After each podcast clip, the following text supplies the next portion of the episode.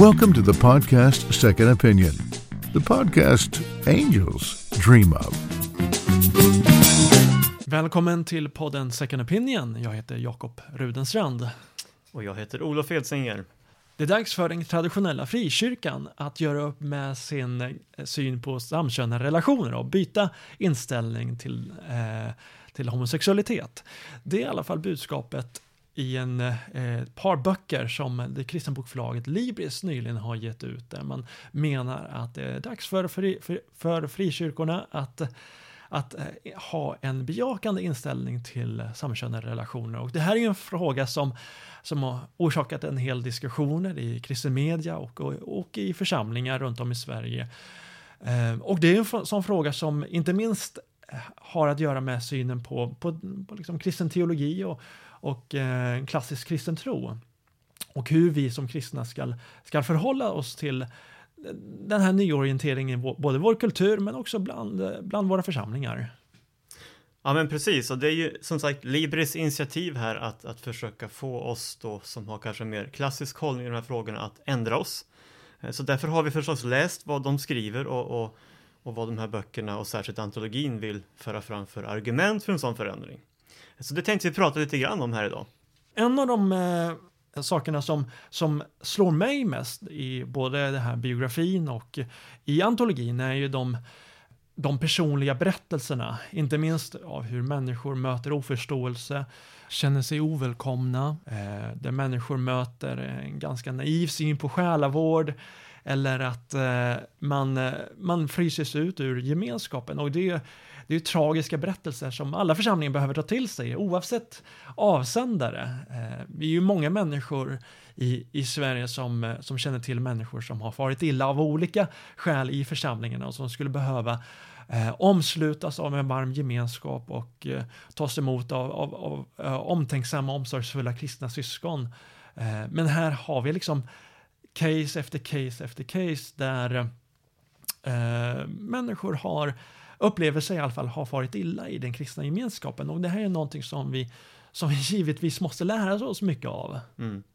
Nej men precis, jag tänker att man ser ju dels en, en, en tafatthet och det tror jag vi är många som kan känna igen oss i, att det är svårt att, att samtala idag om, om många frågor. Det här är ju verkligen inte den enda. Eh, vi har en både kanske en konflikträdsla i Sverige rent generellt, men, men också en, en ovana i hur vi kommunicerar och pratar kring, kring känsliga frågor. Eh, så att eh, det, det, är för mig en större fråga än just kring det här med sexuell identitet, men det blir ju smärtsamt tydligt att, att här har, har kyrkan ofta missat. Mm. Um, sen finns det också en slags ja, en kombination också av att man kanske har tappat mycket av, av bibelreflektion och, och, den bibliska världsbilden när man talar om sådana saker som lärjungaskap, församling, ledarskap. Mm. Och det mm. tror jag också bidrar till att man, man pratar förbi varandra, man, man mm. står, kommer från så olika utgångspunkter och vi mm. behöver någonstans eh, sätta ord på världsbilden innan vi kan börja komma till sakfrågorna. Och mm. det, det tror jag också är en, en utmaning för, för hela kristenheten. vi lever ju väldigt mycket i en, i en kultur där eh, jaget ska, ska bekräftas. Och, och detta präglar ju också väldigt mycket av den kristna förkunnelsen där man ska ha en, en fantastisk eh, liv med Jesus, man ska ha, bekräftas i sin kallelse, i sina drömmar, i sina önskningar. Och hur detta spelar överens med eh, det eh, kristna kallet till lärjungaskap och att, och att förneka sig själv och det som står i Bibeln om att dö till sina önskningar, dö till sig själv hur, hur detta spelar in i frågor som rör sexu sexualitet och sexualetik. Nej, men någonstans tror jag att vi, vi alla behöver hitta tillbaka här till kanske den, ja, egentligen den smala väg som Jesus talar om, som är en väg av, av försakelse, av att ta sitt kors. Mm. Eh, och jag tror att många eh, som, som har, har varit i den situation som den här antologin beskriver, alltså eh, som till exempel kommer ut som homosexuella och, och möter då kanske en förväntan på att man ska leva i avhållsamhet. Uh, jag kan förstå att det, det, känns väldigt konstigt utifrån att hela förkunnelsen i övrigt har varit så fokuserad på att du ska blomstra som individ, du ska bejaka dig själv, du ska att, ta ut svängarna i, i, i, ditt liv. Jag tror ju också på ett, ett liv av, av, av kvalitet och, och, där Jesus talar om liv i överflöd. Uh, mm. men, men, men Jesus säger sant att det är genom att förneka oss själva, ta vårt kors och följa honom som vi på något vis lever det livet. Eh, och det är också för mig en mycket större lärdom från den här boken än, än just kopplat till, till synen på sexualitet. Vi, mm. vi behöver nog egentligen syna vår, vår, egen förkunnelse i stora delar av kristenheten. Hur, mm. hur förmedlar vi egentligen Jesu kall till lärjungaskap snarare än den här allmänna kulturen som är eh, ja, av ett ganska annorlunda slag. Mm. Eh, detta är ju eh, som sagt det, de, de personliga berättelserna, men man kan ju inte som sagt göra teologi av ja, mänskliga erfarenheter. Vi måste ju hela tiden gå utifrån vad, vad Bibeln säger, vad Guds ord har sagt. Eh, vad skulle du säga är de positiva aspekterna i antologin där? För man tar ju sin avstamp i, i en del bibeltexter. När jag läste boken så blev jag bara lite, lite fundersam att bibeltexterna engageras först efter sidan 40 eller 45. Um, ehm, Ja, jo, precis. Mm. Det var ju min reflektion också att, att de första hundra sidorna är det kanske en handfull bibelcitat mm. egentligen bara. Mm. Och det, det blir lite konstigt om man nu har ambition att, att gå i närkamp med bibelordet. Då, då behöver man nog sätta det mer i centrum. Mm. Eh, jag reagerar väl också på att, att en del av, av de texter man faktiskt utgår från får inte riktigt tala till punkt. Alltså, man, eh, man hänvisar lite grann till skapelseberättelsen men man tar mm. inte upp till exempel kallelsen till, till fruktsamhet mm, och att mm. föra släktet vidare som ju står helt i centrum av en kristen äktenskapssyn mm. till exempel. Man talar väldigt mycket om, om komplementaritet och eh, självutgivande kärlek, men, men som du säger, eh, det här kallelsen av att eh, vara fruktsam och att föröka er, eh, som, som, ju, som ju handlar om just den, det djupaste i manligt och kvinnligt av att man kompletterar varandra och man tillsammans är en enhet där bara barn kan bli till. Ja, nej, men det, vi vet ju alla att alla äktenskap inte leder till barn heller så, men, men jag tror att, att vi behöver se att när vi talar om, om äktenskapet som en, en samhällsinstitution så är inte det i första hand till för att bekräfta individers kärlek till varandra. Det är egentligen en, en helt annan fråga. Utan, utan det är just att skapa skydd kring den enhet som, som säkrar samhällets och släktets fortbestånd. Eh, så, så, just där blir ju fruktsamhetsaspekten så att säga mm. väldigt viktig. Det jag annars kanske reagerar mest på det är väl att just skapelseberättelsen har en sån svag ställning i den här antologin. Huvudartikeln kring teologi tar inte ens upp skapelseberättelsen. Mm. Eh, och eftersom både Jesus och Paulus utgår från den när de undervisar om sexualitet så blir det ju svårt att säga att man egentligen tar bibeltexterna på allvar om man inte Alltså, om man inte utgår från det som Jesus utgår från, om jag uttrycker mig så. Man utgår ju från berättelsen om Sodom och Gomorra till exempel, och även den här hemska berättelsen i slutet av Domarboken. Men det är ju ingen text som Jesus eller, eller apostlarna utgår från, eh, inte minst pa Paulus i sin, i sin redogörelse av, eh, om samkönade relationer. Ja, det finns ju en, en vag koppling där utifrån att ett gammalt ord för samkönat sex är sodomi. Men, men jag känner ju inte till någon evangelikal teolog som skulle ta sin utgångspunkt i någon av de texterna. Och, och många skulle inte ens knyta an till de texterna för att det är inte det som är, så att säga, det viktiga bibelmaterialet i sammanhanget. Det, det kan man ju ha olika åsikter om, men, men rent faktiskt så, så är det svårt att hitta en evangelikal teolog som, som skulle ha den dispositionen i alla fall. Mm. Men Jesus i, i Matteus talar om äktenskapet så hänvisar han ju direkt till skapelseberättelsen.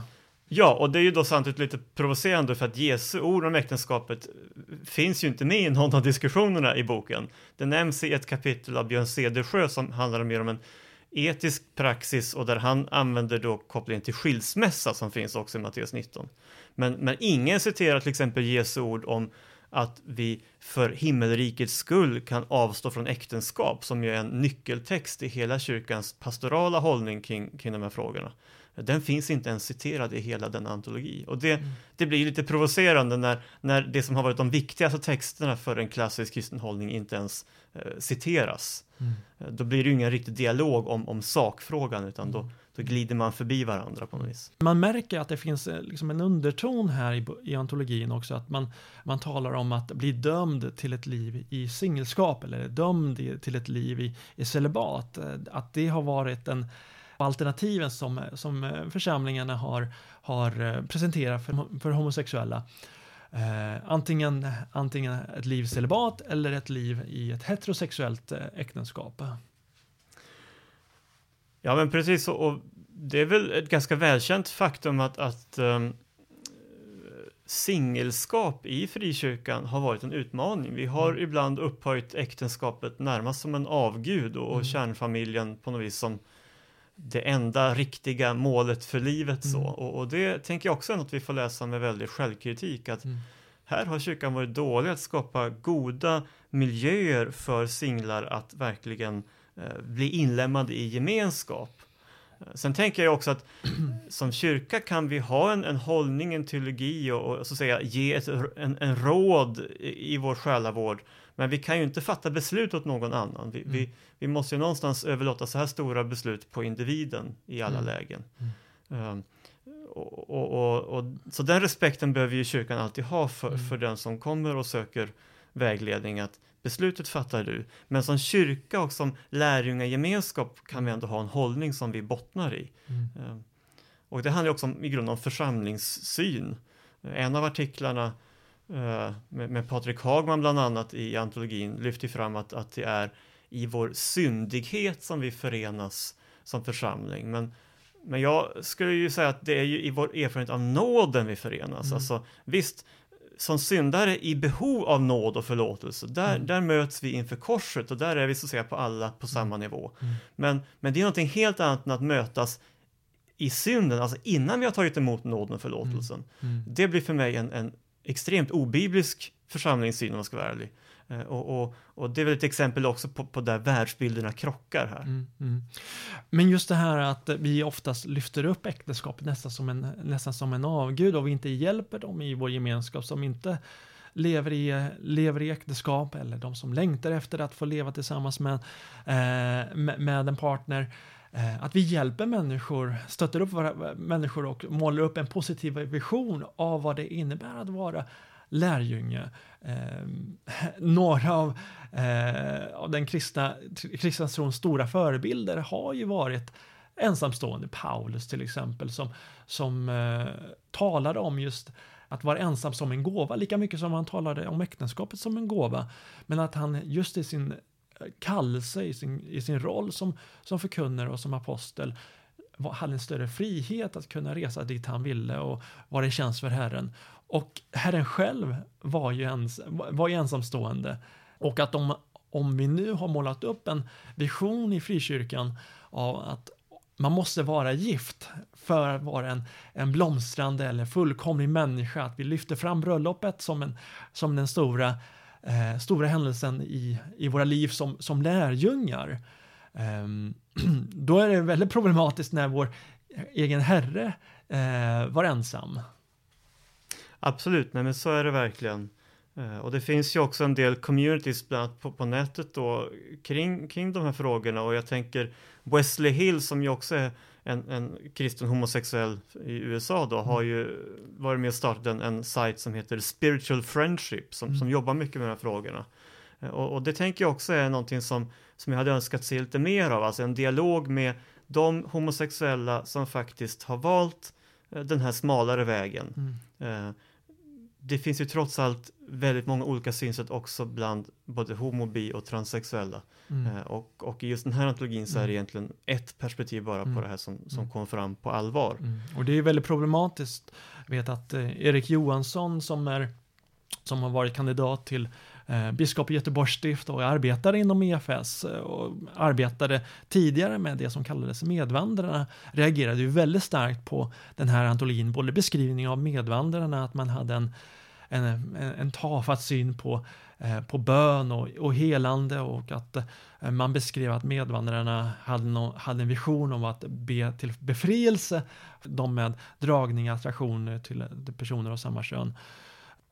Han själv vill ju ha en, en större hjälp i församling för de som vill eh, leva i avhållsamhet enligt det som är det eh, klassiskt kristna eh, synsättet på samkönade relationer.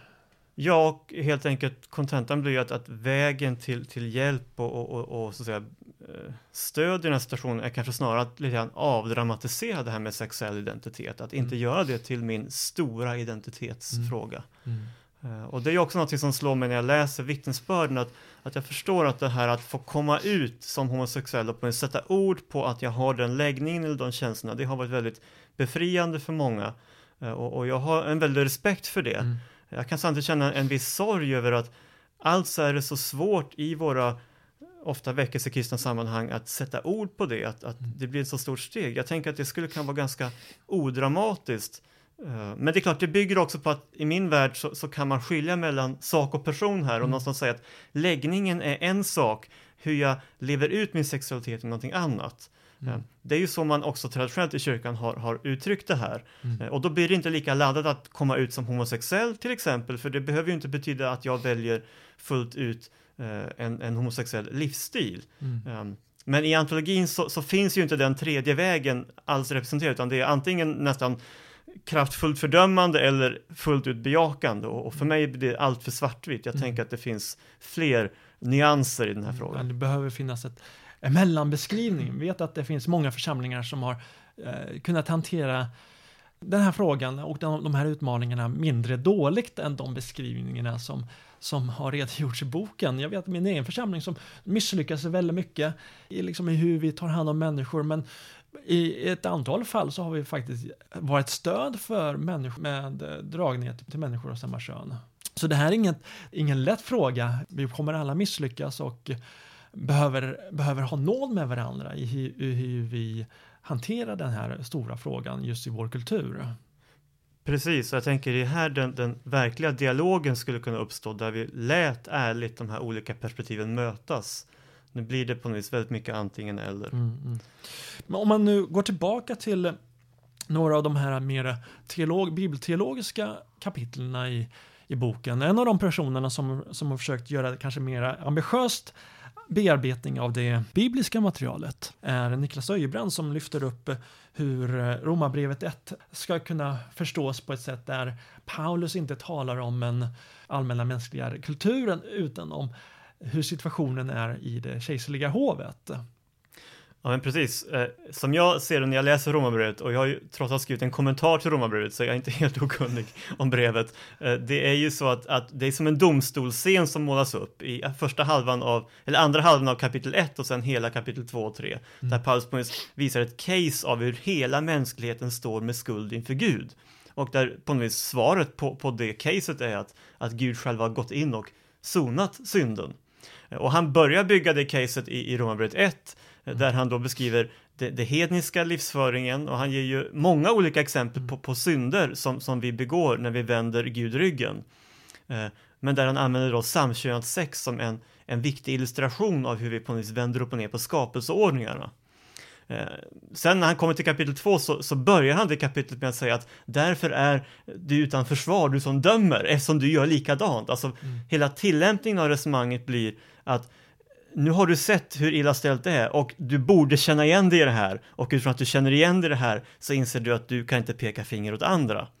Och Men- även den personen som är alltså, moraliskt oklandba- oklanderbar i, i förhållande till den judiska lagen är själv under dom. Det är det som Paulus Precis. utgångs- utgångspunkt är. Men då när, när Öjebrant i sin artikel skriver att det här bara handlar om en väldigt extrem, egentligen pervers kultur vid det romerska hovet, så menar jag att han, han förminskar ju bibeltexten på ett sätt som, som inte går utifrån kontexten.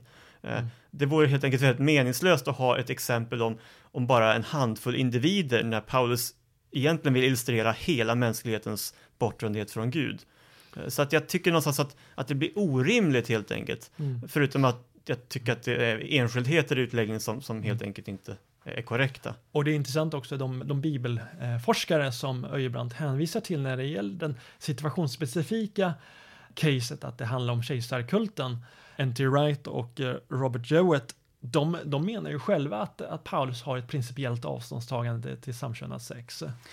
Precis, och det blir också lite märkligt då. Jag, eh, som sagt, har ju själv skrivit en kommentar till Romarbrevet och är väl medveten om att det finns hintar kring, till den romerska så att säga, politiska situationen där och en utmaning där Kristi herravälde utmanar kejsarens herravälde. Och det är en väldigt spännande tråd som man verkligen kan, kan nysta vidare i. Men, eh, men för mig gör inte det att man behöver läsa om andra halvan av det kapitlet i någon större utsträckning. Ibland kan man ju få för sig att vi evangelikalen bara talar om sexualetik och om eh, sexualitet och sex. Samtidigt så är det ju någonting som är helt påtagligt i hela vår kultur, inte minst med anledning av hela metoo-debatten, eh, där man bara behöver öppna en dagstidning för att eh, läsa om, om sexuella övergrepp och trakasserier och, och eh, om, om en vädjan om en, om en bättre sexualetik och hur vi ska möta människor. Så det här är en sån fråga som som inte är isolerad till frikyrkan utan är mer påtaglig i, i, den, i den stora kulturen som vi lever i. Ja, men precis. Alltså skälet för mig att, att någonstans kommentera de här frågorna, det är ju dels att de berör livet och mm. enskilda mm. individer förstås. Eh, men, men, vi lever i ett översexualiserat samhälle. Metoo är ett, ett klockrent exempel på det. Och i just det här konkreta fallet, nu har Libris gått ut och vill att vi ska ändra oss i den här frågan. Det, är klart, det blir ju ett skäl för oss att försöka bemöta det. Mm. Jag tänker också att det står vissa saker på spel här som vi, vi ofta glömmer när vi bara fokuserar på individerna. Mm. Uh, om man tar det lite större så dels har vi naturligtvis frågan om bibelsyn. Mm. Uh, har vi den hållning till bibeltexterna som välkomna varandra antologin har, då, då menar jag att det påverkar hela vår bibelsyn, också i helt andra frågor. Mm. Jag tänker också på det vi ser i Sverige, att queer-ideologin mm. har spritt sig så oerhört snabbt just i vår del av världen. Mm. Och för mig har det också en, en direkt koppling till att vi har på en omprövat vårt sätt att se mm. på sexualitet i stort. Mm. Uh, går vi ner till Afrika till exempel där man kämpar med polygami mm. och där ju den kristna äktenskapssynen har varit ett väldigt viktigt bidrag till att faktiskt mm. kämpa emot polygamin. Eh, mm. De blir ju smått förtvivlade när vi i västvärlden omdefinierar de här frågorna Eh, till att så att säga bli både könsneutralt och som de ser det också i förlängningen antalsneutralt. Mm. Eh, så jag tror att vi behöver någonstans bara ta steg tillbaka ibland och säga att när vi börjar omvärdera en sån här kan vi tycka lite mindre fråga som mm. i första hand skulle beröra individer så, så lurar vi oss själva och märker kanske inte att vi vi säljer ut mycket mer än vi egentligen trodde. Mm. Både i fråga om bibelsyn, i fråga om syn på sexualitet, syn på vad församling och lärjungaskap är också mm. för den delen. Mm. Så, så för mig är det någonstans det som ändå blir drivkraften, att, att vi måste eh, mm. tänka igenom vad vi egentligen gör i de här mm. frågorna. Mm. Om man nu säger att att eh, man bara ska definiera eh, vår bibelläsning utifrån Jesu egen självutgivande kärlek så, Eh, så, eh, och låta det vara det övertrumfande utan att titta på vad, vad, vad, säger hela Bibeln till exempel om vad det innebär om eh, kristet lärjungaskap, att, att vi tar kors på oss, vi behöver bära i Kristi efterföljd, så, så har ju som, som du säger en stor, stora konsekvenser i, i, i de övriga frågor som rör kristet lärjungaskap och församlingssyn och bibelsyn. Ja, och vi får ju faktiskt problem också med Jesus. För mm. det är klart, om vi säger att Jesus självutgivande kärlek eh, trumfar över allt tal om rätt och fel, mm. eh, även skapelsetiken, då får vi problem med bergspredikan som innehåller väldigt mycket tal om rätt och fel. Mm. och vi får problem med Jesu etiska undervisning, till exempel om just äktenskapet. Mm. Eh, och då är det ju symptomatiskt att de texterna inte ens citeras i den här antologin. Eh, men, men, eh, men för mig blir det på bara en illustration av att man slår knut på sig själv här. Eh, om vi använder Jesus som så att säga, exempel på ett sätt som motarbetar Jesu egen undervisning, då, då är det inte trovärdigt. Mm. Vi sätter punkt på den här frågan just nu i alla fall. Det finns säkert anledning att återkomma till den lite framöver, men nu hoppas vi att, att våra lyssnare i alla fall har fått lite mera, lite mera stoff att tänka över och resonera kring i den här stora viktiga frågan för många människor i våra församlingar ute i Sverige. The Swedish Evangelical Alliance. Christian faith in the marketplace.